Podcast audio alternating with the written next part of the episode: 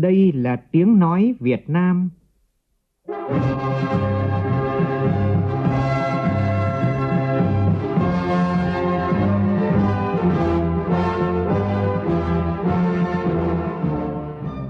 là tiếng nói Việt Nam, phát thanh từ Hà Nội, thủ đô nước Cộng hòa xã hội chủ nghĩa Việt Nam.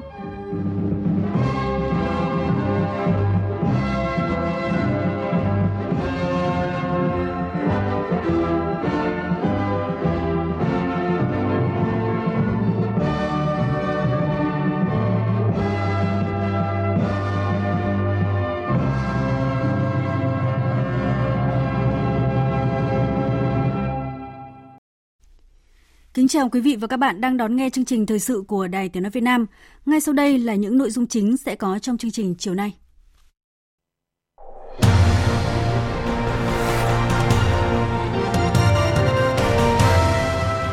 Thêm một trường hợp ở Vĩnh Phúc có kết quả xét nghiệm dương tính với chủng mới của virus nCoV, nâng số ca nhiễm lên con số 14, trong khi tại Trung Quốc số người nhiễm tăng lên hơn 37.000. Trước thông tin virus corona lây qua đường bụi khí, Thứ trưởng Bộ Y tế Nguyễn Trường Sơn đã bác bỏ điều này. Thông tin tích cực trong việc phòng chống dịch đó là Việt Nam đã nghiên cứu thành công bộ kit thử nhanh virus corona trong vòng 70 phút thay vì phải mất 4 tiếng như đang áp dụng. Nhằm hỗ trợ phương pháp học đảm bảo kiến thức cho học sinh trong những ngày nghỉ phòng tránh nCoV, Tập đoàn Bưu chính Viễn thông Việt Nam đã triển khai giải pháp đào tạo trực tuyến e-learning miễn phí cho các trường học trên địa bàn Hà Nội. Thiệt hại do hạn mặn ở đồng bằng sông Cửu Long đã vượt mức báo động. Thủ tướng Thái Lan xác nhận có 27 người thiệt mạng và 57 người bị thương trong vụ xả súng kinh hoàng vào chiều tối ngày 8 tháng 2 vừa qua. Hung thủ đã bị tiêu diệt. Sau cháy rừng, Australia đang đối mặt với mưa bão lịch sử trong vòng hơn 20 năm qua.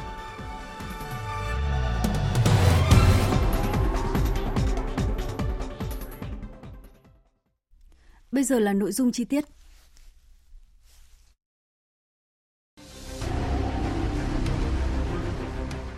Đẩy lùi virus nCoV, bảo vệ mình là bảo vệ cộng đồng.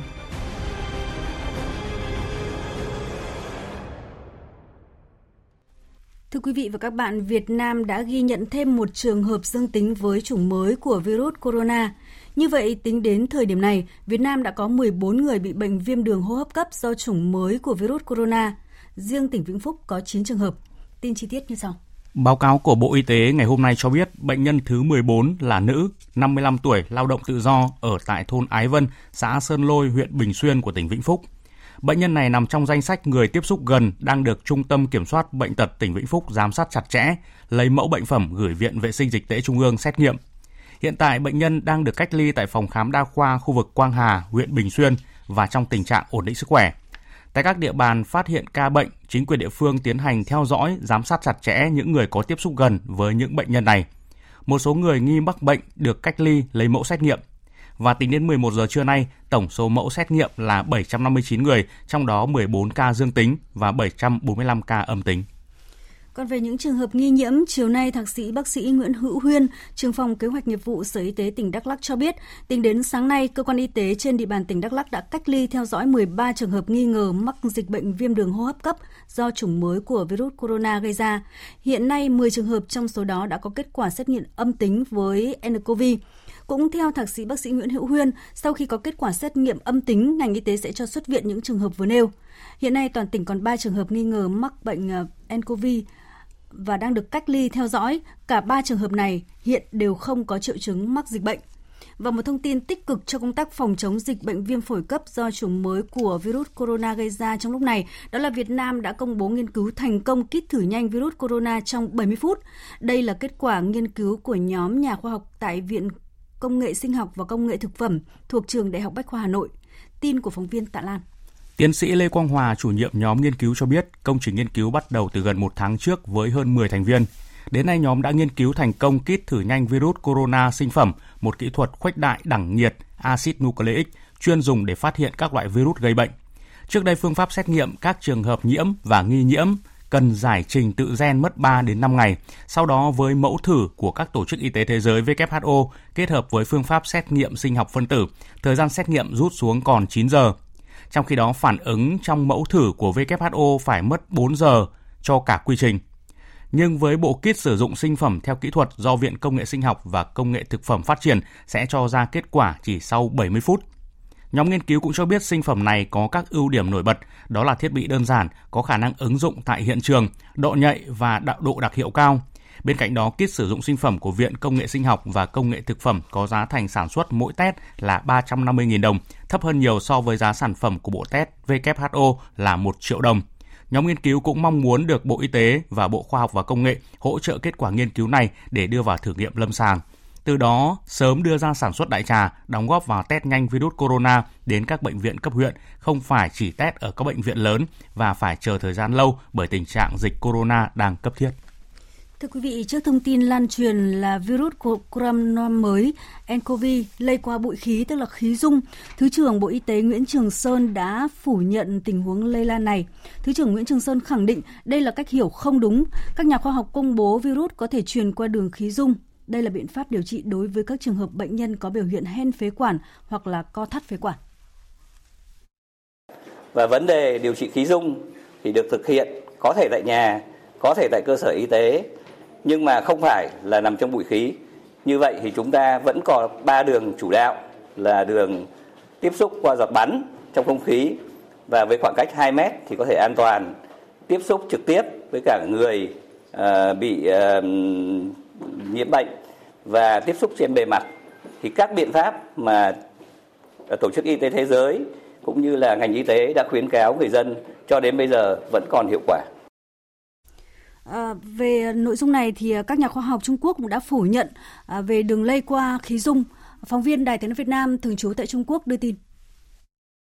Ông Phùng Lục Triệu, nghiên cứu viên Trung tâm ngăn ngừa và kiểm soát dịch bệnh Trung Quốc cho biết, hiện sự lây truyền của virus corona chủng mới vẫn qua hai con đường chủ yếu nhất là giọt bắn và tiếp xúc.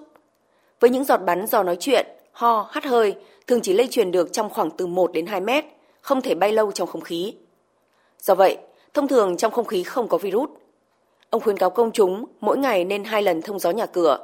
Đây là biện pháp hữu hiệu để tránh lây nhiễm. Ông giải thích thêm. Lây truyền qua khí dung dùng để chỉ các giọt bắn bay lơ lửng trong không khí do mất đi thành phần nước, chỉ còn lại protein và mầm bệnh, tạo nên nhân giọt bắn và bay đi xa hơn, gây nên lây truyền ở cự ly xa. Thông thường ở những môi trường đặc biệt nhất định mới có khả năng xảy ra hiện tượng lây truyền qua khí dung, như đặt ống nội khí quản trong thực hành lâm sàng tức thao tác y tế rất chuyên ngành, nhưng hiện nay vẫn chưa có chứng cứ cho thấy virus corona có thể lây truyền qua khí dung.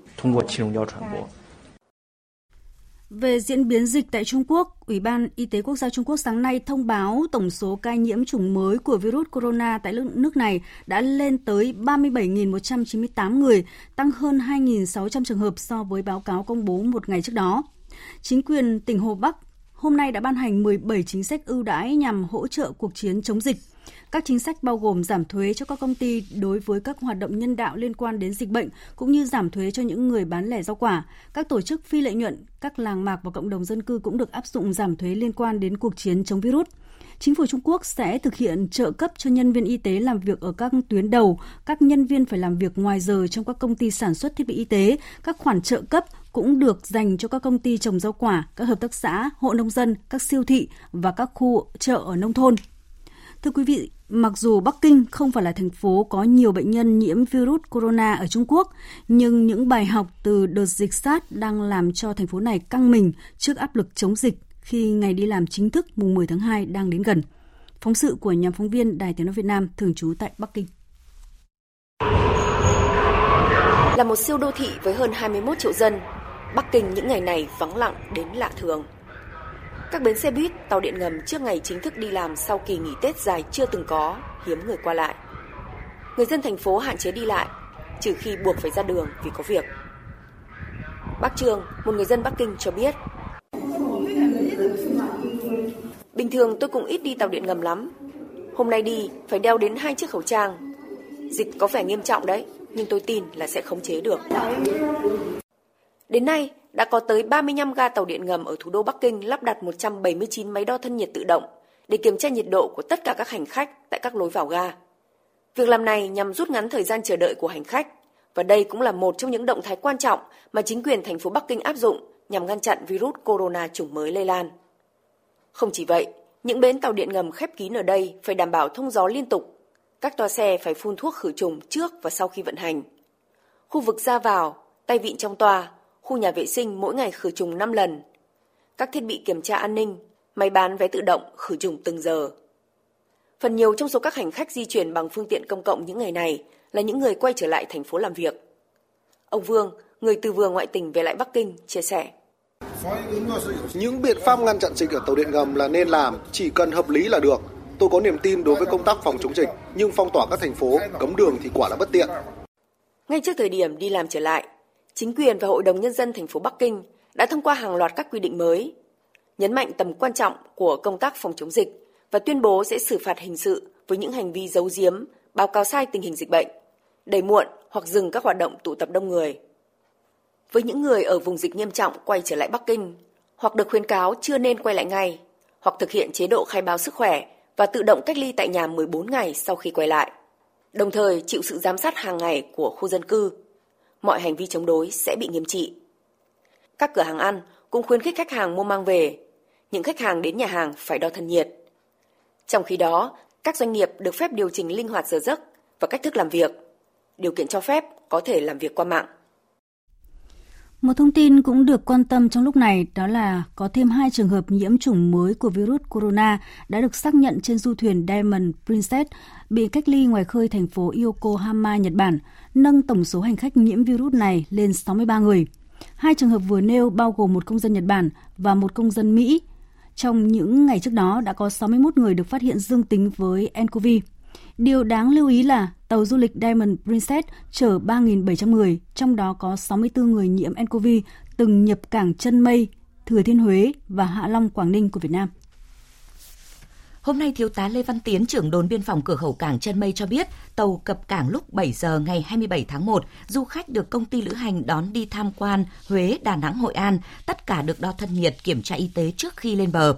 Tối qua, tỉnh Quảng Ninh cũng xác nhận sáng ngày 28 tháng 1, tàu Diamond Princess đã đưa 2.500 du khách đến tham quan Vịnh Hạ Long, chủ yếu là khách Nhật Bản. Toàn bộ hành khách thủy thủ trên tàu khi đến Hạ Long đều được thực hiện nghiêm quy trình kiểm tra dịch tễ và y tế. Sau khi có thông tin khách trên tàu bị nhiễm nCoV, cảng tàu khách quốc tế Hạ Long đã đưa cán bộ nhân viên có khả năng tiếp xúc ở cảng tàu đến cơ sở y tế kiểm tra sức khỏe. Đến nay tất cả sức khỏe ổn định, không có biểu hiện nhiễm bệnh đối với 40 tàu du lịch được xác định đã tham quan đón trả khách từ tàu Diamond Princess tham quan Vịnh Hạ Long, tỉnh Quảng Ninh. Tỉnh Quảng Ninh đã yêu cầu ngành du lịch thành phố Hạ Long cho tạm dừng hoạt động, tiến hành tiêu độc khử trùng toàn bộ, quản lý nghiêm ngặt sức khỏe nhân viên, hướng dẫn viên, lái tàu và thực hiện tự cách ly, giám sát, đảm bảo tuyệt đối an toàn trong phòng chống dịch. Quảng Ninh cũng giả soát toàn bộ lịch trình đến và đi của tất cả các tàu khách quốc tế đến Hạ Long thời gian qua để thực hiện các biện pháp phòng chống dịch. Các tàu quốc tế đi qua vùng dịch đều thực hiện nghiêm quy trình cách ly. Trong bối cảnh các cửa khẩu quốc tế và đường mòn lối mở biên giới ở nước ta đang được kiểm soát chặt chẽ, hạn chế tối đa dịch bệnh nCoV xâm nhập, thì việc làm cần thiết hiện nay là áp dụng các biện pháp cách ly tại những ổ dịch e nCoV, không để virus gây bệnh lây lan ra diện rộng. Vậy việc khoanh vùng dập dịch đang được thực hiện ở nước ta như thế nào? Phóng viên Văn Hải đề cập nội dung này. Nước ta đã ghi nhận sự lây lan âm thầm của dịch bệnh e nCoV khi phát hiện trường hợp dương tính với virus nhưng vẫn khỏe mạnh bình thường, không có những biểu hiện của bệnh như sốt, ho, khó thở. Thực tế này càng cho thấy những ca bệnh e nCoV ở Việt Nam hiện nay chủ yếu là thể nhẹ. Hầu hết bệnh nhân chỉ xuất hiện triệu chứng sốt nhẹ, ho, mệt mỏi, không viêm phổi và tự hồi phục sau khoảng một tuần. Trừ trường hợp bệnh nhân đầu tiên là người Vũ Hán Trung Quốc có bệnh nền được điều trị tại bệnh viện Trợ Rẫy thành phố Hồ Chí Minh. Tuy nhiên, sự lây lan âm thầm của nCoV có thể gây khó khăn trong việc xác định bệnh nhân, trường hợp nghi nhiễm, khoanh vùng và kiểm soát ổ dịch. Ông Đặng Quang Tấn, Phó Cục trưởng Cục Y tế Dự phòng, Bộ Y tế cho biết.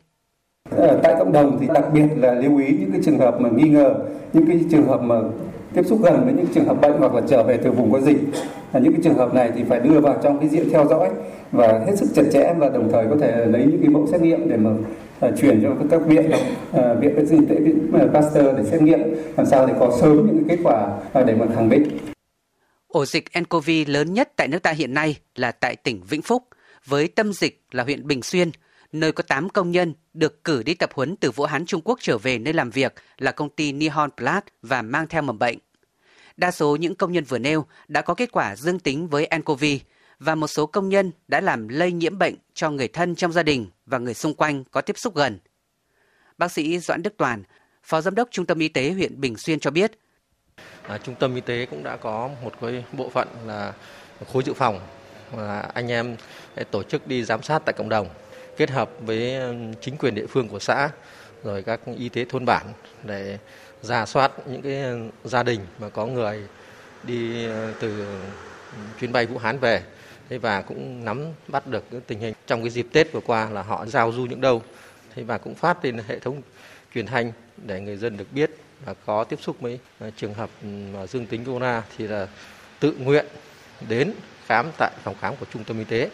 Thế và đồng thời cũng lập một danh sách những trường hợp tiếp xúc gần và quản lý giám sát tại nhà. Hiện nay tại huyện Bình Xuyên thì có 101 trường hợp là đang ờ, cách ly ờ, tại nhà. Hướng dẫn mới nhất về điều trị bệnh nCoV cũng đã được Bộ Y tế cập nhật những vấn đề mới để phù hợp với tình hình dịch bệnh hiện nay. Đó là khi ghi nhận bệnh nhân sẽ tiến hành điều trị tại chỗ tại cơ sở y tế tuyến huyện. Trên thực tế, cũng đang có 5 bệnh nhân điều trị tại Trung tâm Y tế huyện Bình Xuyên và phòng khám đa khoa khu vực Quang Hà, Vĩnh Phúc với tình trạng sức khỏe ổn định. Ông Lương Ngọc Khuê, Cục trưởng Cục Quản lý Khám chữa bệnh Bộ Y tế chia sẻ.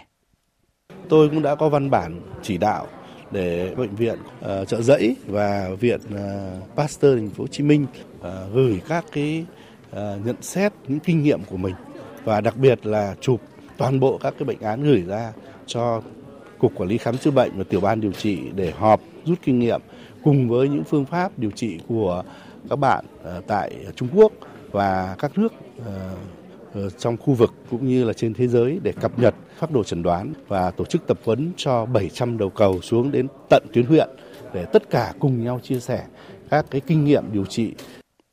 Cùng với phương châm điều trị tại chỗ, ngành y tế đang thực hiện 4 cấp độ cách ly đối với người từ vùng dịch đến, người có biểu hiện bị bệnh, người tiếp xúc gần với bệnh nhân và trường hợp có những yếu tố nguy cơ khác.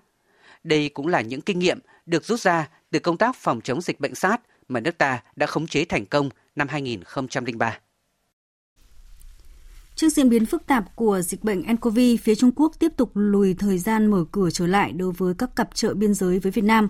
Nguy cơ ùn ứ hàng hóa, nông sản tăng lên nếu không có các giải pháp cấp bách kịp thời khi nhiều mặt hàng trái cây như là thanh long, dưa hấu đang vào chính vụ thu hoạch. Tin chi tiết cho biết. Ông Trần Quốc Khánh, Thứ trưởng Bộ Công Thương một mặt yêu cầu Cục xuất nhập khẩu tiếp tục vận động các chủ hàng ở biên giới chuyển sang xuất khẩu theo đường chính ngạch với các lô hàng đủ điều kiện, tức là có đủ bao bì, có đủ truy xuất nguồn gốc xuất xứ để được giải tỏa.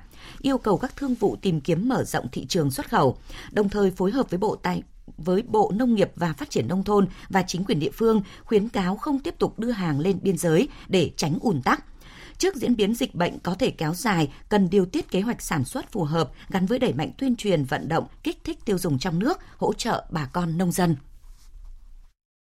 Không biết là dịch sẽ diễn biến đến ngày nào, cũng không biết là các bạn sẽ đóng cửa chợ biên giới đến ngày nào. Cho nên chúng ta cần tiếp tục đề nghị Bộ Nông nghiệp hướng dẫn các tỉnh là tiếp tục tái cơ cấu nông nghiệp và các tỉnh nên thận trọng hơn trong cái khâu sản xuất, làm sao điều tiết được cái sản lượng sản xuất. Những khó khăn trong xuất khẩu nông sản đang tác động trực tiếp đến các vựa trái cây trong cả nước.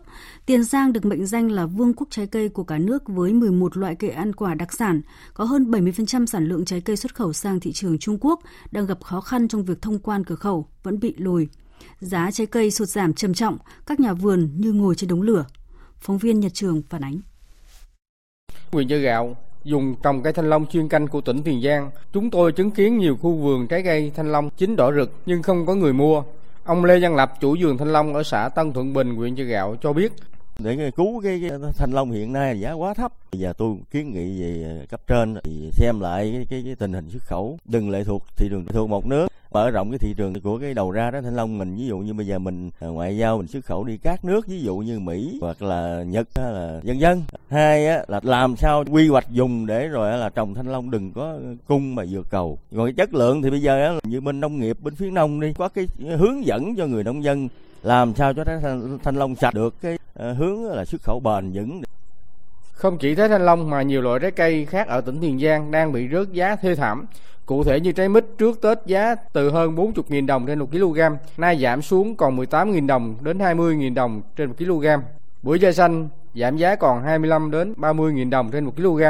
Đặc biệt trái sầu riêng trước Tết cổ truyền giá trên 50.000 đồng trên 1 kg, nay rớt xuống còn hơn 20.000 đồng trên 1 kg. Thậm chí nhiều vườn sầu riêng không có thương lái đến thu mua. Ông Ngô Tấn Lâm, một nhà vườn trồng cây sầu riêng, cũng là chủ hai kho sầu riêng tại xã Tam Bình, huyện Cây Lậy, Tâm Tư. Bây giờ à, nghe cái vụ mà dịch à, lây qua người đó, nhà kho của tôi là đóng cửa. Bây giờ cho không có ai đặt hàng trên. Thì kể cả Trung Quốc cũng không có cho xuống qua, mà mình cũng không dám qua luôn. Bây giờ là nó không đặt làm sao mà tất cả các dựa cho lái đi thu mua. Thì như vậy bây giờ đóng cửa, thì chờ cho hết dịch rồi mới mới mới sức sầu riêng hiện nay là coi như là là chín đồng lọt trong vườn rồi đó. Bây giờ rồi nhà vườn để bán nội địa là được nhiêu được chứ còn không có lái đi mua. Kho giờ nằm chịu chết nằm đóng cửa luôn. Trước tình hình nhiều loại trái cây sụt giá, các ngành chức năng địa phương chưa có giải pháp nào khả thi để giải cứu cho nhà vườn, chủ yếu tạo điều kiện cho doanh nghiệp nhà vườn khắc phục khó khăn về điều kiện kỹ thuật sản xuất, dựng kiện trái cây tiêu thụ nội địa. Ngành chuyên môn khuyến cáo nhà vườn không nên xử lý cho cây ra hoa trái vụ trong thời điểm này tập trung cải tạo nâng chất lượng vườn cây và trồng cây ăn quả đúng theo dùng quy hoạch, không nên chạy theo phong trào. Theo ông Nguyễn Thành Vinh, Phó Tổng Giám đốc Liên hiệp hội các hợp tác xã nông nghiệp tỉnh Tiền Giang, đã đến lúc trái cây Tiền Giang cũng như cả nước phải nâng cao về chất lượng để đủ sức cạnh tranh và xuất khẩu được sang các thị trường khó tính như châu Âu, không nên tập trung vào một thị trường nhất định. Bây giờ nông dân phải tổ chức lại sản xuất phối hợp với ờ, chính quyền bên nông nghiệp phải có cán bộ kỹ thuật khoa học đến hướng dẫn bà con sản xuất là cái trái cây theo là chuẩn gáp phải bao trái ờ, quản lý sâu bệnh cho nó chặt chẽ để xuất vào các thị trường châu Âu. Hiện tại thì trái cây của Việt Nam mình trồng rất là nhiều, thị trường xuất khẩu rất là cần nhưng mà mình nói gì cái chất lượng thì nó chưa có đạt. Vấn đề tiêu thụ xuất khẩu mặt hàng trái cây ở tỉnh Tiền Giang cũng như một số địa phương trong cả nước đang đứng trước những khó khăn thách thức mà đã đến lúc nhà nông, nhà khoa học, nhà nước phải chung tay chia sẻ khó khăn và sớm có những giải pháp khả thi để đưa mặt hàng này vào quỹ đạo, xuất khẩu ổn định, bền vững và có giá trị cao. Tại Bà Rịa Vũng Tàu, các nhà vườn trồng mít cũng đang đứng ngồi không yên vì thương lái phía Trung Quốc không thu mua. Nhiều chủ vườn mít lỗ đến hàng trăm triệu đồng vì giá mít rớt thê thảm. Phản ánh của phóng viên Lưu Sơn. Tại Bà Rịa Vũng Tàu, thời điểm trước Tết Nguyên đán, giá mít Thái lên rất cao, từ 35 đến 40 ngàn đồng một ký, nhưng hiện nay thương lái chỉ thu mua với giá từ 4 đến 7 ngàn đồng một ký. Nhiều thương lái cho biết nguyên nhân do phía thương lái Trung Quốc không thu mua hàng nữa. Ông Nguyễn Thật, tại ấp sông Sòi 1, xã Láng Lớn, huyện Châu Đức cho biết. Còn nếu như mà mít mà nó chín cây thì mình chỉ còn cái cách là mình bán lẻ cho người ta ra. Một là mình có cái điều kiện thì người nhà mình sẽ đem ra chợ bán. Thứ hai nữa thì mình sẽ kiếm những cái người thân quen người ta biết là có có thể là phân phối được hay là mình bán lẻ được thì bán. Tình trạng mít ủng ứ, giá giảm thấp cũng xảy ra tương tự tại xã Suối Rao, huyện Châu Đức. Trước tình hình này, Phòng Nông nghiệp và Phát triển Nông thôn huyện Châu Đức Địa phương có diện tích trồng mít giống thái lớn ở Bà Rịa Vũng Tàu, khuyến cáo nông dân giữ nguyên diện tích và tăng cường chăm sóc vườn cây, chờ giá tăng trở lại. Bà con không nên thấy giá mít rớt xuống thấp mà bỏ bơi vườn không chăm sóc hoặc chặt bỏ để chuyển qua trồng các loại cây khác. Ông Nguyễn Anh Tuấn, Phó trưởng phòng Nông nghiệp và Phát triển Nông thôn huyện Châu Đức nói.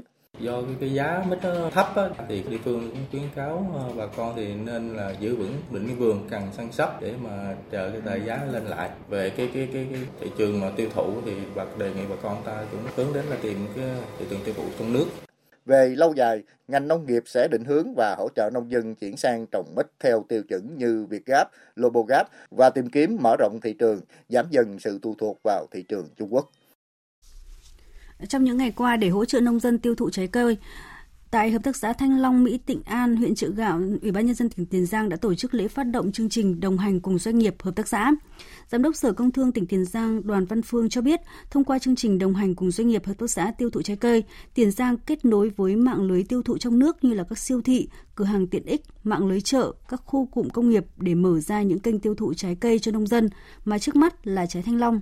Tiếp theo là các loại trái cây khác như là mít, sầu riêng, xoài cắt lộc, bưởi da xanh, đồng thời với gắn với công tác tuyên truyền kích cầu tiêu dùng trong nước đối với trái cây các loại trên cơ sở phối hợp chặt chẽ giữa Sở Công Thương, các siêu thị, doanh nghiệp, các ngành hữu quan và các cơ quan thông tin đại chúng.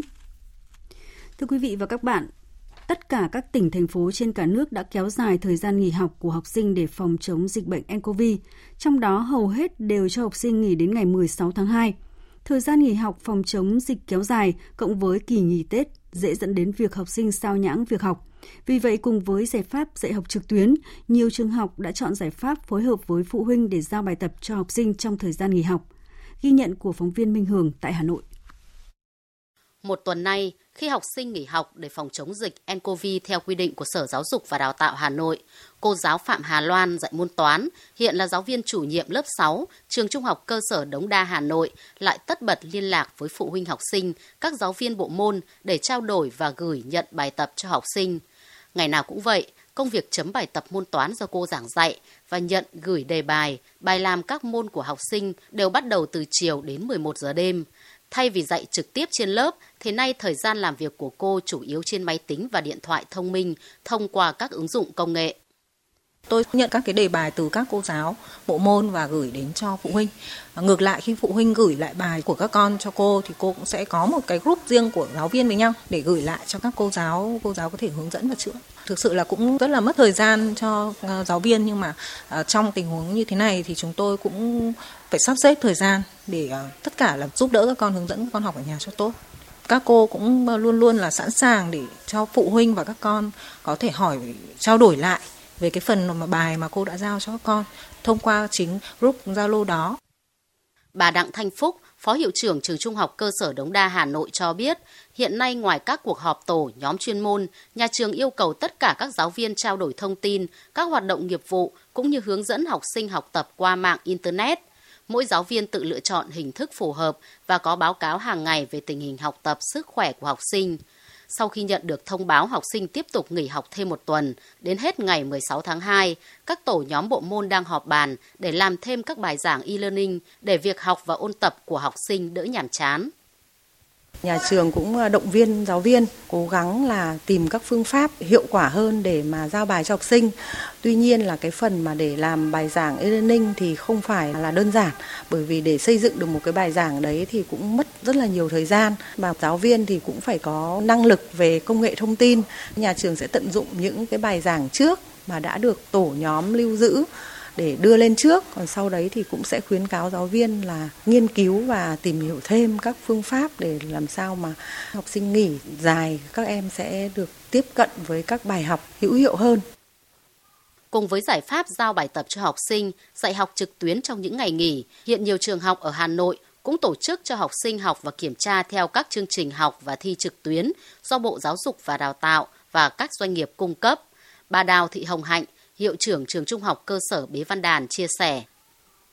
Nhà trường cũng triển khai cho các con sử dụng phần mềm quản lý, thi trắc nghiệm trực tuyến. Đây là một phần mềm dành cho học sinh khối 8 và khối 9 với 7 bộ môn và được Bộ Giáo dục và Đào tạo xây dựng cho Sở Giáo dục và Đào tạo Hà Nội. Và phần mềm này thì giúp cho các con vừa là ôn tập củng cố kiến thức, đồng thời cũng tự kiểm tra, đánh giá và thông qua đấy thì các thầy cô giáo cũng nắm được là học sinh của mình đang hỏng ở phần kiến thức nào để tiếp tục lại hướng dẫn cho các con thông qua các hình thức trực tuyến. Hiện nay, giải pháp giao bài tập cho học sinh trong thời gian nghỉ học để phòng chống dịch bệnh nCoV đều cần sự phối hợp hỗ trợ của phụ huynh học sinh trong việc nhận đề bài và gửi lại bài tập con đã làm cho giáo viên. Dù đây không phải là phương pháp học tập hiệu quả nhất, nhưng cũng giúp học sinh phát huy khả năng tự học, chuẩn bị tâm thế tốt để bắt kịp nhanh với việc học khi quay trở lại trường học trong thời gian tới. Cũng nhằm hỗ trợ phương pháp học đảm bảo kiến thức cho học sinh trong những ngày nghỉ, Tập đoàn Bưu chính Viễn thông Việt Nam VNPT đang tích cực triển khai giải pháp đào tạo trực tuyến e-learning miễn phí cho các trường học trên địa bàn Hà Nội. Đây là cách thức giảng dạy trên nền tảng Internet giúp các thầy cô dạy học từ xa, trao đổi sách vở, bài giảng, giao bài tập và chấm điểm cho học sinh. Tin chúng tôi vừa nhận, chiều nay lễ trao trang thiết bị vật tư y tế của Đảng, Chính phủ và Nhân dân Việt Nam tặng Đảng, Chính phủ và Nhân dân Trung Quốc đã diễn ra tại sân bay quốc tế Nội Bài, Hà Nội. Tin của phóng viên Thúy Ngà. Tại buổi lễ, thay mặt phía Việt Nam, Thứ trưởng Bộ Ngoại giao Tô Anh Dũng đã trao cho Đại sứ Trung Quốc Hùng Ba số vật tư trang thiết bị y tế gồm máy thở, quần áo sát khuẩn, găng tay và khẩu trang y tế với tổng trị giá 500.000 đô la Mỹ là quà tặng của Đảng, Chính phủ và Nhân dân Việt Nam tặng Đảng, Chính phủ và Nhân dân Trung Quốc. Phát biểu tại buổi lễ, Thứ trưởng Bộ Ngoại giao Tô Anh Dũng khẳng định, món quà thể hiện tình cảm đoàn kết anh em, sự quan tâm và mong muốn của Đảng, Chính phủ và nhân dân Việt Nam, tiếp nối truyền thống tốt đẹp giữa hai đảng, chính phủ và nhân dân hai nước, chia sẻ phần nào những khó khăn mà Trung Quốc đang gặp phải do dịch bệnh gây ra. Thứ trưởng Tô Anh Dũng nhấn mạnh, số trang thiết bị y tế mà Đảng, Chính phủ và nhân dân Việt Nam tặng Đảng, Chính phủ và nhân dân Trung Quốc đợt này tuy không nhiều, nhưng là các trang thiết bị vật tư y tế tốt nhất mà Việt Nam đang có, trong bối cảnh Việt Nam cũng đang có nhu cầu rất lớn đối với các trang thiết bị vật tư y tế để chống lại ảnh hưởng của dịch bệnh. Chúng tôi mong rằng số vật tư này sẽ góp phần động viên và hỗ trợ nhân dân Trung Quốc vượt qua giai đoạn khó khăn hiện nay. Thay mặt phía Trung Quốc, Đại sứ Hùng Ba bày tỏ hết sức xúc động, cảm ơn Đảng, Chính phủ và nhân dân Việt Nam vì sự giúp đỡ quý báu trong lúc khó khăn. Đây là sự thể hiện sinh động, truyền thống quý báu giúp đỡ lẫn nhau, tương thân tương ái giữa nhân dân hai nước Việt Trung. Số vật tư thiết bị y tế này không chỉ là sự ủng hộ về vật chất mà còn là nguồn động viên tinh thần to lớn giúp nhân dân Trung Quốc vượt qua giai đoạn khó khăn này. Nhân dịp này, Hội Chữ Thập Đỏ Việt Nam đã vận động các tổ chức cá nhân quyên góp hỗ trợ nhân dân Trung Quốc số vật tư y tế trị giá 100.000 đô la Mỹ. Một phần trong số vật tư này sẽ được chuyển trước tới Vũ Hán để phục vụ công tác chống dịch. Theo kế hoạch tối nay, máy bay của hãng hàng không quốc gia Việt Nam sẽ chuyển số trang thiết bị vật tư y tế nêu trên sang Vũ Hán hỗ trợ Trung Quốc, kết hợp đưa 11 công dân Trung Quốc tại Việt Nam về Vũ Hán và đưa một số công dân Việt Nam ở tỉnh Hồ Bắc về Việt Nam. Thời sự VOV nhanh, tin cậy, hấp dẫn. Chương trình thời sự chiều nay sẽ tiếp tục với một số tin đáng chú ý. Theo dự kiến, ngày mai Tòa án Nhân dân cấp cao tại thành phố Hồ Chí Minh sẽ đưa ra xét xử vụ buôn bán thuốc ung thư giả tại công ty cổ phần VN Pharma. Phiên tòa dự kiến diễn ra trong 2 ngày. Để phục vụ việc xét xử, tòa án đã triệu tập gần 200 cá nhân đến phiên tòa. Trước đó, xử sơ thẩm toán nhân dân thành phố Hồ Chí Minh đã tuyên phạt bị cáo Võ Mạnh Cường, nguyên giám đốc công ty trách nhiệm hữu hạn thương mại hàng hải quốc tế HNC 20 năm tù, Nguyễn Minh Hùng, nguyên chủ tịch kiêm tổng giám đốc VN Phạc 17 năm tù về tội buôn bán hàng giả là thuốc chữa bệnh. Các bị cáo còn lại có mức án tù từ 3 năm nhưng cho hưởng án treo đến 12 năm tù cùng về tội danh vừa nêu. Sau bản án sơ thẩm, bị cáo Nguyễn Minh Hùng không kháng cáo, một số bị cáo trong vụ án kháng cáo kêu oan và xin giảm nhẹ. Như đã thông tin, công ty cổ phần Viên Phạc Ma được thành lập từ tháng 10 năm 2011 do Nguyễn Minh Hùng làm chủ tịch hội đồng quản trị kiêm tổng giám đốc.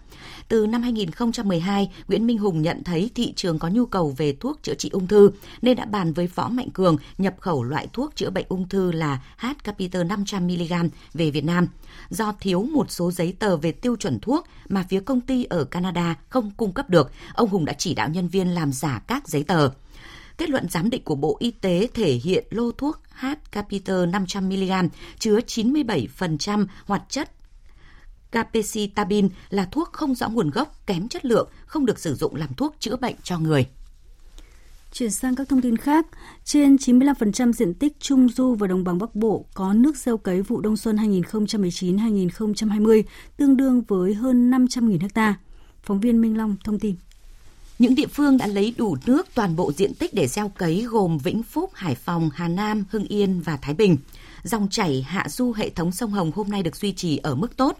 Mực nước trung bình tại trạm Thủy Văn Hà Nội đạt trung bình 1m83, đạt cao nhất 2m13.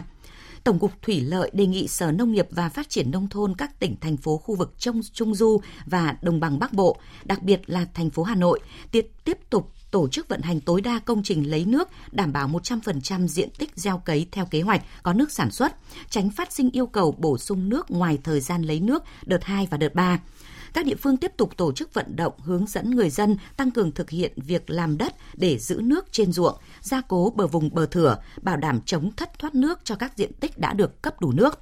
Đồng thời tổ chức vận hành tối đa công trình thủy lợi để tập trung cấp nước cho các diện tích chưa đủ nước, đồng thời tích trữ vào hệ thống kênh mương ao hồ vùng trũng để phục vụ tưới dưỡng. Trong khi đó, tình trạng xâm nhập mặn tại khu vực đồng bằng sông Cửu Long tiếp tục diễn biến phức tạp. Tại thời điểm này, trên sông Hàm Luông và Cổ Chiên tại Bến Tre, xâm nhập mặn diễn ra nhanh và ở mức sâu hơn đợt hạn mặn lịch sử năm 2016. Ủy ban nhân dân tỉnh đã có văn bản yêu cầu các sở ngành, ủy ban nhân dân các huyện thành phố và các đơn vị có liên quan tổ chức triển khai nghiêm túc kịp thời có hiệu quả các nhiệm vụ có liên quan theo chỉ đạo của Ban Thường vụ tỉnh ủy về tăng cường phòng chống ứng phó xâm nhập mặn mùa khô 2019-2020. Dự báo của Đài khí tượng thủy văn sắp tới xâm nhập mặn ở mức rất cao có nơi lên đến 10 đến 13 phần nghìn. Tại Long An, mặn đã xâm nhập trên các tuyến sông là Rạch Cát, Vàm Cỏ, Vàm Cỏ Đông, Vàm Cỏ Tây và sông Cha. Hiện nay các cống trên những tuyến sông này đều đã đóng để ngăn mặn triệt đề. Trước tình hình nước mặn có nồng độ cao đang tăng nhanh và xâm nhập sâu vào nhiều tuyến sông, kênh trên địa bàn tỉnh Hậu Giang, ngành chức năng và người dân nơi đây đã và đang tích cực ứng phó bằng nhiều biện pháp để giảm thiệt hại do hạn mặn gây ra.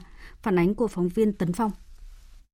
Những ngày qua, nước mặn theo sông Gạch xâm nhập vào địa bàn huyện Phụng Hiệp, tỉnh Hậu Giang với nồng độ mặn tăng đột biến. Có hôm tăng từ 0,6 đến hơn 1 phần ngàn so với hôm trước đó. Hiện nồng độ mặn tại nhiều nơi trong huyện đã ở mức 1,6 phần ngàn. Huyện huyện Long Mỹ và thành phố Vị Thanh, hai địa phương cuối nguồn của tỉnh Hậu Giang đang chịu ảnh hưởng nặng nề của tình hình xâm nhập mặn theo chiều biển Tây.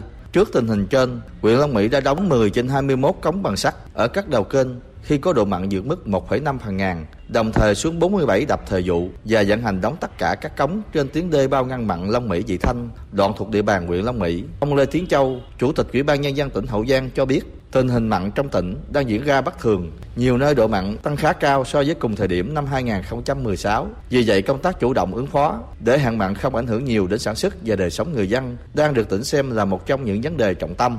Lãnh đạo tỉnh chỉ đạo cho các cái sở ngành có liên quan, đặc biệt là sở nông nghiệp phát triển nông thôn và các cái địa phương chủ động ngay từ đầu để có những cái cách, cái bước để hạn chế cái vấn đề xâm nhập mặn. Thì trước hết là cử lực lượng túc trực thường xuyên khi có cái dấu hiệu là xử lý ngay bằng cách là ngăn các cái cái dòng chảy để hạn chế cái việc ờ, xâm nhập mặn. Và thứ hai nữa là tổ chức ờ, nạo vét kinh mương để trữ nước ngọt để khi cần thì dùng ờ, các cái hệ thống bơm điện bơm lên để khắc phục cái hạn mặn đó. Cùng với ngành chức năng và các địa phương, hiện người dân trong tỉnh Hậu Giang cũng đang chủ động thực hiện các giải pháp để tự bảo vệ thành quả sản xuất của mình trước hạn mặn. Ông Phạm Thanh Hiền ở thị trấn Bún Tàu, huyện Phụng Hiệp cho biết. Ở đây có khuôn bao vòng vòng hết rồi, chỉ còn cái bọng thôi. Nhưng mà sợ cái tình trạng xâm mập sớm thì cái cái vườn cây nó sẽ bị ảnh hưởng. Cho nên riêng bản thân tôi thì hàng ngày có thử nước coi cái độ mặn nó được nhiêu thì nếu mà độ mặn mà nó ảnh hưởng tới cây thì tụi tôi sẽ đóng cái nắp bồng lại để làm sao là giữ được cái vườn cây. Bị gì như mấy năm trước thì tình trạng mặn nó vô đất nó sẽ bị ảnh hưởng, cái mặn thì cây nó sẽ bị ảnh hưởng rất nhiều, thì nó ảnh hưởng tới mấy năm lần với dự báo, độ mặn sẽ còn tiếp tục tăng cao trong thời gian tới. Nên ngành chức năng tỉnh Hậu Giang yêu cầu nông dân trong tỉnh cần tuân thủ nghiêm những khuyến cáo của cơ quan chuyên môn trong việc lấy nước vào ruộng lúa, vườn cây ăn trái theo từng thời điểm phù hợp, tránh làm tự ý, dễ dẫn đến tình trạng nước mặn xâm nhập vào, làm ảnh hưởng đến sản xuất. Bộ Nông nghiệp Phát triển Nông thôn dự báo xâm nhập mặn khu vực đồng bằng sông Cửu Long sẽ tiếp tục xuất hiện và trong đó đợt xâm nhập mặn từ ngày 8 đến 16 tháng 2 này ở mức rất cao. Để ứng phó với ảnh hưởng của xâm nhập mặn đến sản xuất và dân sinh, Bộ Nông nghiệp Phát triển Nông thôn đề nghị Ủy ban Nhân dân các tỉnh, thành phố khu vực đồng bằng sông Cửu Long tổ chức thực hiện các giải pháp đã được chỉ đạo tại chỉ thị số 04 của Thủ tướng Chính phủ ngày 22 tháng 1 về triển khai các giải pháp cấp bách phòng chống hạn hán, thiếu nước, xâm nhập mặn. Các địa phương cũng cần theo dõi chặt chẽ dự báo xâm nhập mặn của các cơ quan chuyên ngành khí tượng thủy sản và cơ quan khoa học thuộc Bộ Nông nghiệp Phát triển Nông thôn, tổ chức giám sát độ mặn tại các cửa lấy nước, vận hành đóng cửa cống kho độ mặn vượt ngưỡng cho phép để tránh xâm nhập sâu vào nội đồng. Địa phương tranh thủ thời gian độ mặn cho phép để lấy nước cấp cho sản xuất nông nghiệp và dân sinh, tích trữ nước để dành cung cấp trong thời gian xâm nhập mặn lên cao. Còn tại khu vực phía Bắc thì một đợt không khí lạnh tăng cường khiến cho nhiệt độ giảm sâu, có nơi xuống dưới 8 độ. Biên tập viên Bùi Chuyên sẽ thông tin chi tiết ngay sau đây.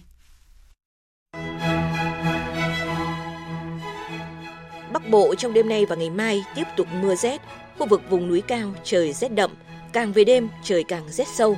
Khu vực đồng bằng trong đó có thủ đô Hà Nội, tối và đêm còn 12 đến 14 độ. Ở vùng núi cao như là Cao Bằng, Lào Cai, Hà Giang, một vài nơi nhiệt độ xuống dưới 8 độ. Đến trưa mai trời sẽ tạnh giáo hơn, nhiệt độ tăng nhẹ, cao nhất lên mức 19 đến 20 độ. Thời tiết nồm ẩm, mưa và rét là điều kiện thuận lợi cho các loại virus, vi khuẩn và nấm mốc sinh sôi. Người dân cần chú ý vệ sinh sạch sẽ, đảm bảo môi trường sống trong lành, đặc biệt là với trẻ nhỏ, tránh tiếp xúc với nguồn lây bệnh, đưa trẻ đi tiêm phòng đầy đủ để tạo miễn dịch cho trẻ. Từ Đà Nẵng đến Bình Thuận, khu vực Tây Nguyên và Nam Bộ có mưa trái mùa, tập trung về chiều tối và đêm. Ban đêm khu vực Tây Nguyên trời rét, nhiệt độ từ 15 đến 16 độ. Nam Bộ trong đó có thành phố Hồ Chí Minh, tối và đêm từ 24 đến 25 độ.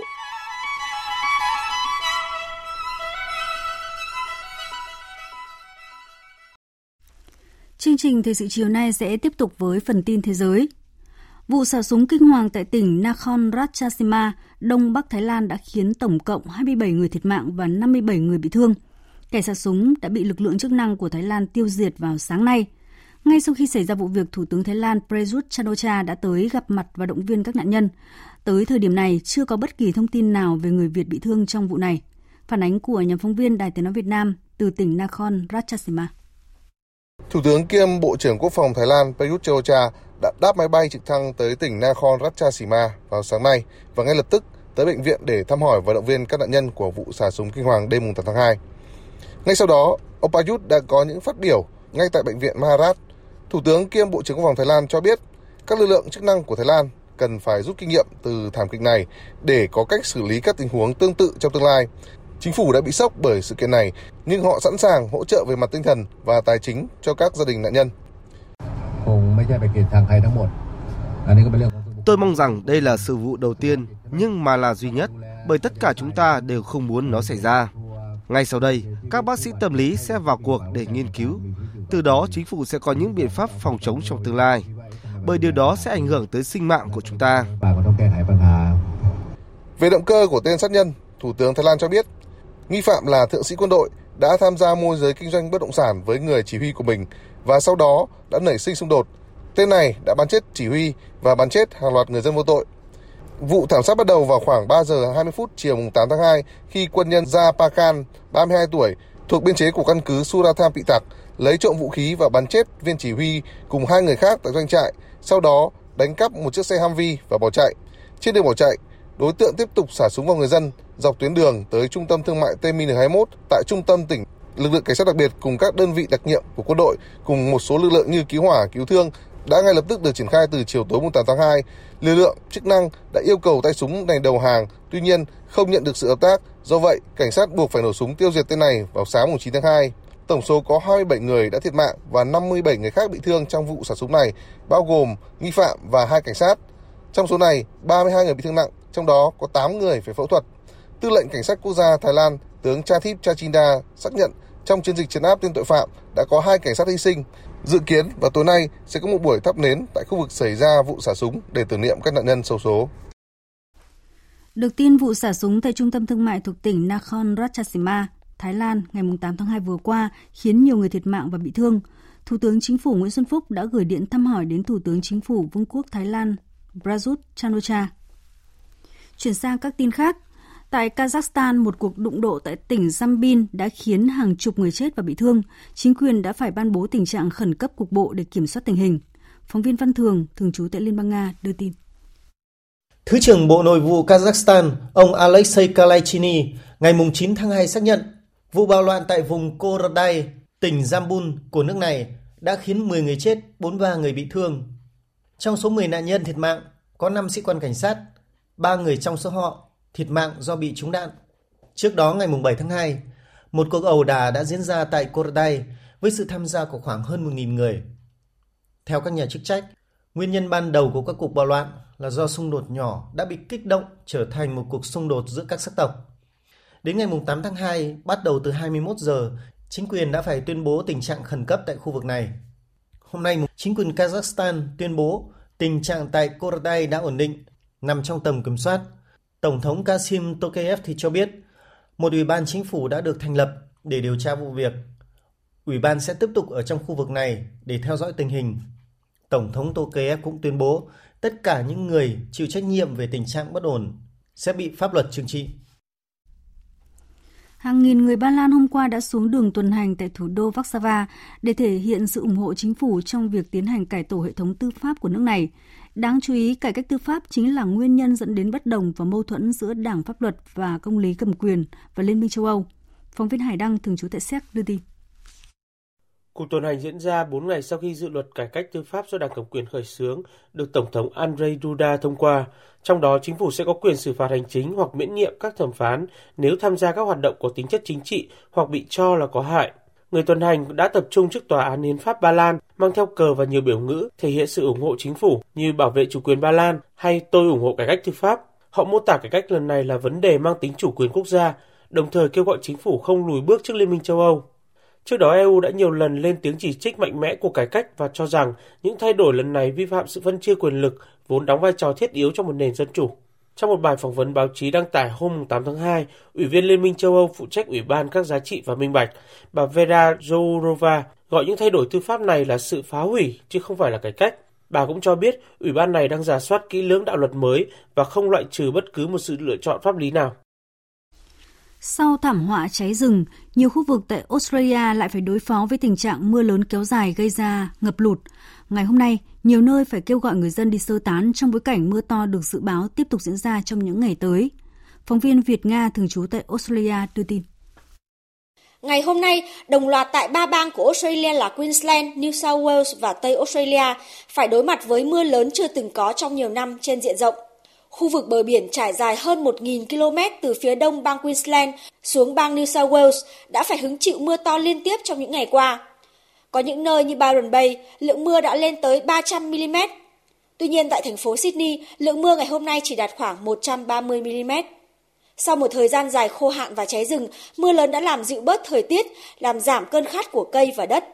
Tuy vậy, mưa to trong vài ngày liên tiếp cũng khiến cho cuộc sống của người dân gặp nhiều trở ngại. Mưa lớn đang khiến cho tình trạng ngập lụt diễn ra ở nhiều nơi. Trong ngày hôm nay, người dân ở một số khu vực tại thành phố Sydney và bang Queensland đã được yêu cầu đi sơ tán khi nước đã tràn qua bờ sông. Gió to có nơi lên đến 110 km một giờ đã làm đổ một số cây to, đè và xe ô tô đang đi đường khiến cho một số người bị thương. Mưa to và gió lớn đã làm một số tuyến đường bị đóng. Tối nay, khoảng 100.000 người dân Sydney cũng phải sống trong cảnh mất điện. Tại bang Tây Australia, bão nhiệt đới đai miền tuy đang suy yếu dần nhưng cũng khiến cho nhiều khu vực rộng lớn phải chịu cảnh mưa và ngập lụt. Khoảng 10.000 người dân ở bang này cũng phải sống trong cảnh mất điện. Bên cạnh việc làm đảo lộn cuộc sống của người dân, mưa lớn trong những ngày qua đang bổ sung nguồn nước vốn thiếu hụt trong thời gian dài tại các khu vực chứa nước cho các bang Queensland và New South Wales. Theo dự báo, lượng mưa trong đợt này sẽ làm cho đập chứa nước Warragamba của bang New South Wales lần đầu tiên nâng lên mức dự trữ 50% kể từ tháng 8 năm 2019. Một số đập dự trữ nước nhỏ khác thì phải đối mặt với tình trạng nước tràn bờ. Tại bang Queensland, lượng nước dự trữ trong các hồ đập cũng được cho sẽ đạt 57% vào đêm nay.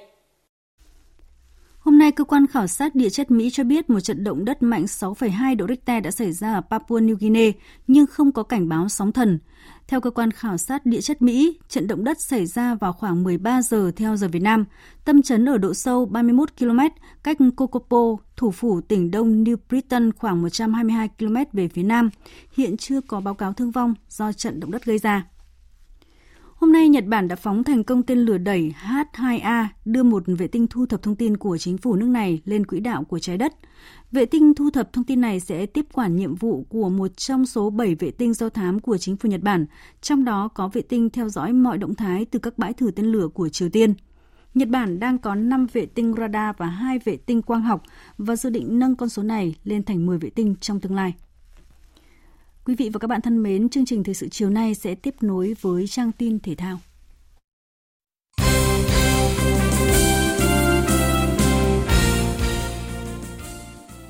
Quý vị và các bạn thân mến, ở lượt trận cuối cùng bảng A môn bóng đá nữ ở vòng loại thứ ba Olympic 2020, khu vực châu Á vừa diễn ra vào chiều nay giữa đội tuyển nữ Việt Nam và Hàn Quốc. Đã không có bất ngờ xảy ra khi tuyển nữ Việt Nam nhận thất bại trước Hàn Quốc với tỷ số 0-3. Đúng như dự đoán, ngay sau tiếng còi khai cuộc, đoàn quân xứ Kim Chi đã dồn lên tấn công đẩy tuyển nữ Việt Nam vào thế chống đỡ vất vả. Phút thứ 23, Jang Seogi đã có pha dứt điểm đẳng cấp mở tỷ số của trận đấu. Khoảng thời gian còn lại của hiệp 1, Hàn Quốc vẫn chiếm thế thượng phong nhưng không thể ghi thêm bàn thắng. Sau giờ nghỉ giải lao, vẫn là thế trận một chiều, phút thứ 53, Hyu tung cú sút quyết đoán khiến thủ thành Kim Thanh không thể cản phá, qua đó nâng tỷ số lên 2-0. Bàn thắng ấn định trận đấu được ghi vào phút thứ 83 sau tình huống lộn xộn, bóng được phá ra đúng tầm của Ji Sugun và cầu thủ này đã dễ dàng ghi bàn nâng tỷ số lên 3-0 cho Hàn Quốc. Thua trận 0-3, tuyển nữ Việt Nam đứng thứ hai ở bảng A và sẽ gặp đội nhất bảng B là Australia hoặc Trung Quốc ở lượt playoff diễn ra vào ngày 6 tháng 3 và ngày 11 tháng 3.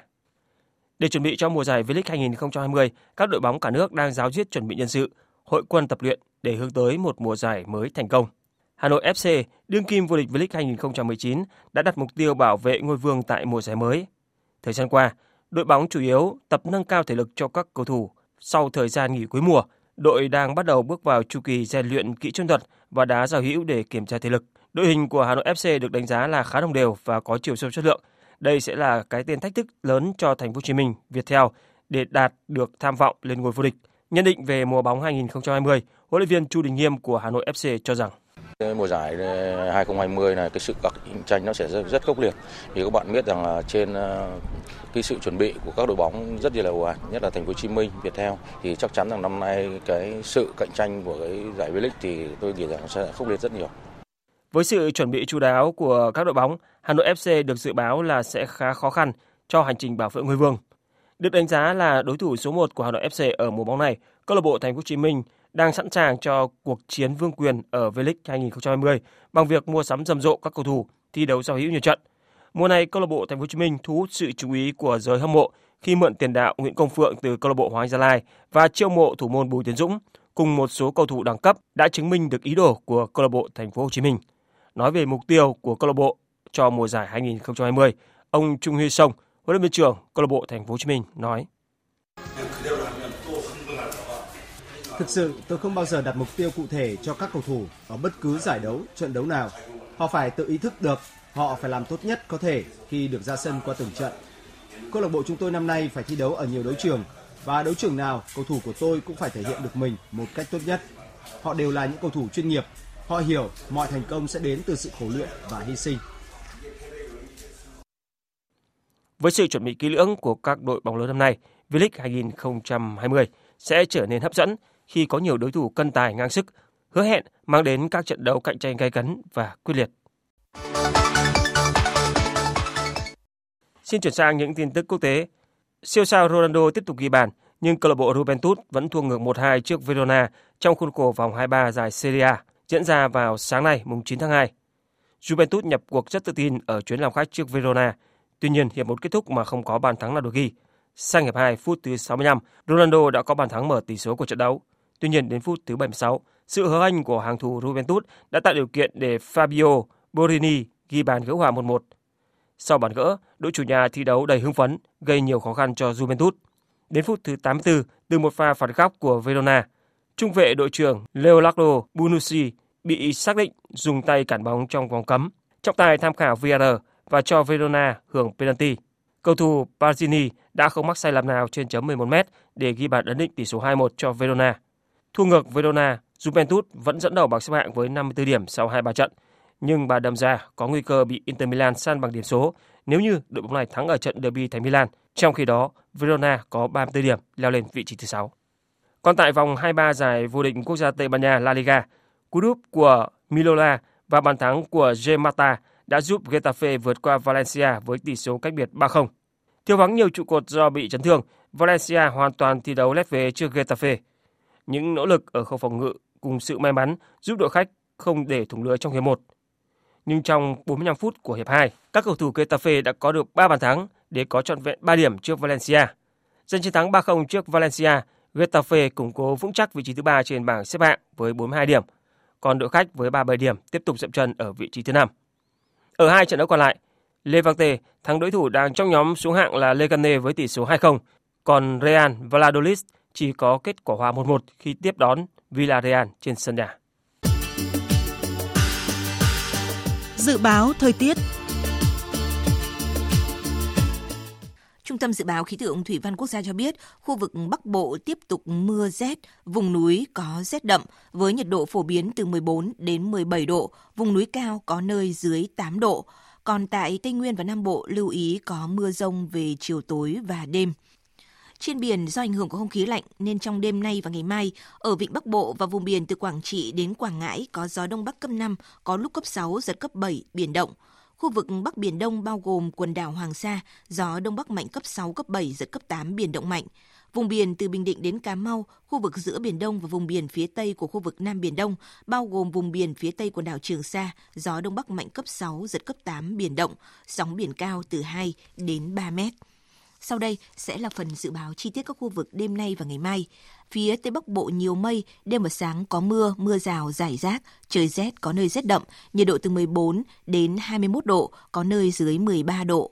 Phía Đông Bắc Bộ nhiều mây, đêm và sáng sớm có mưa nhỏ, mưa phùn và sương mù, trời rét, có nơi rét đậm, nhiệt độ từ 12 đến 17 độ, vùng núi từ 8 đến 11 độ, vùng núi cao có nơi dưới 8 độ. Các tỉnh từ Thanh Hóa đến Thừa Thiên Huế, phía Bắc đêm và sáng sớm có mưa, phía Nam có mưa rào rải rác.